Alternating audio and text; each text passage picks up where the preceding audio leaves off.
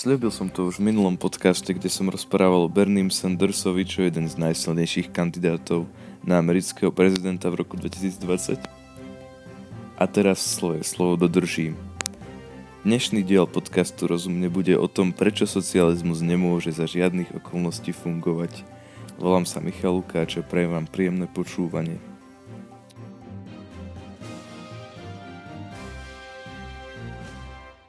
Spoločnosť je tvorená nielen všeobecnou ekonomikou štátu, ale aj osobnosťami a vlastnosťami ľudí, v ktorí v ňom žijú.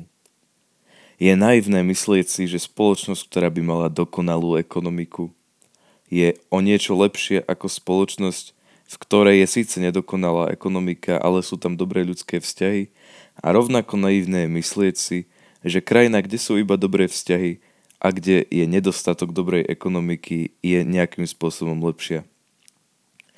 Dobré ľudské vzťahy, dobré ľudské vlastnosti a dobrá životná kultúra sú pre šťastný život v ľubovoľnej krajine rovnako dôležité ako ekonomická situácia. Socializmus ale rozvracia obidva z týchto základných pilierov zdravej spoločnosti. Pripravil som si pár základných argumentov proti socializmu a dnes som sa rozhodol ich odprezentovať. Asi takým najzákladnejším argumentom, ktorý často napadne odporcom socializmu, keď majú argumentovať, je ekonomika štátu.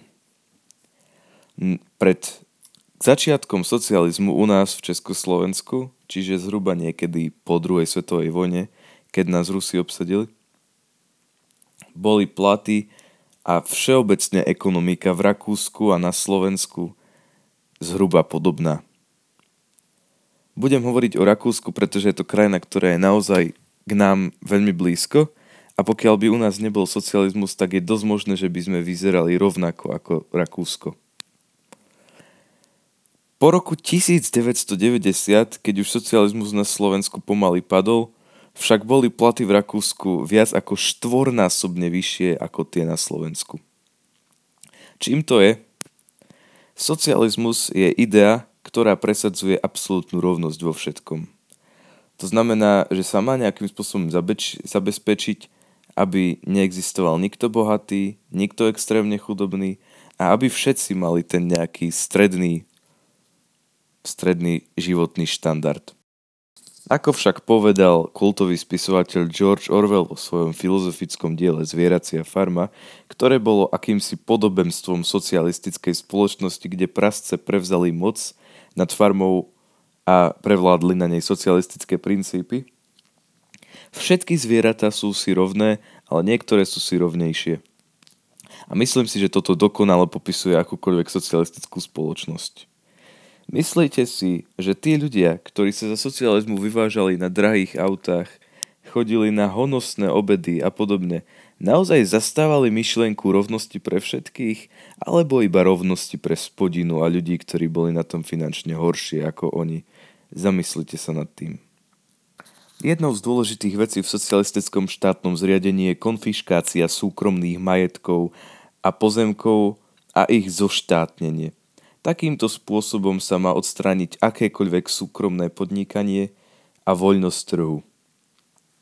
Ako je však jasné, práve konkurencia a súkromné podnikanie sú dva faktory, ktoré veľmi výrazným spôsobom posúvajú ekonomiku dopredu a umožňujú rast štátnej ekonomiky a hodnoty HDP.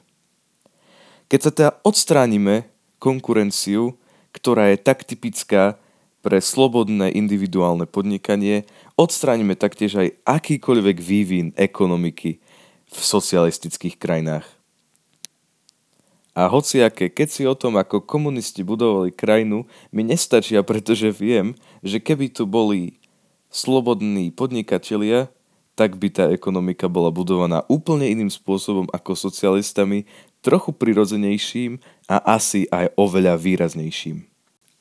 Socialistické veci, ktoré na Slovensku ešte stále fungujú, sú napríklad dotovanie diálnic z verejných prostriedkov, štátom dotované zdravotníctvo alebo univerzity. Toto všetko sú veci, ktoré zabezpečujú ľavicovo cítiace vlády, ktoré potrebujú pre svojich občanov zabezpečiť sociálnu istotu Ale podľa mňa nie je náhoda, že práve tieto oblasti na Slovensku nefungujú. Pretože pokiaľ chceme nejaké výrazné veci zadarmo, alebo zlacňovanie nejakých vecí pre občanov, tak musíme samozrejme zvýšiť dane. A ako vidíme na Amerike v posledných rokoch, presný opak zvyšovania, čiže znižovanie daní pre súkromných podnikateľov veľmi výrazným spôsobom posúva ekonomiku štátu dopredu. Možno ste sa spočiatku trošku čudovali nad tým, prečo som hovoril o tom, ako je kultúra žitia a vlastnosti ľudí, ktorí žijú v krajine rovnako dôležité pre vládu ako ekonomika krajiny. Ale teraz sa to všetko vyjasní. Socializmus totiž ničí aj ľudské vzťahy a spôsob ľudského uvažovania. To, aká kultúra prevláda na Slovensku, nie je spôsobené nejakými geopolitickými okolnostiami alebo tým, aký vzduch dýchame alebo tým, v akej oblasti žijeme. Je to spôsobené tým, že nás viac ako 40 ročia zväzoval socialistický systém, v ktorom občania žili v strachu a v ktorom sa občania učili príjmať cudzie pravdy a tvrdenia bez akéhokoľvek kritického myslenia. Socialistická spoločnosť tiež garantuje tzv. sociálne istoty, ktoré v súčasnosti môžeme na Slovensku vidieť napríklad pod tými neslávne známymi vlakmi zadarmo.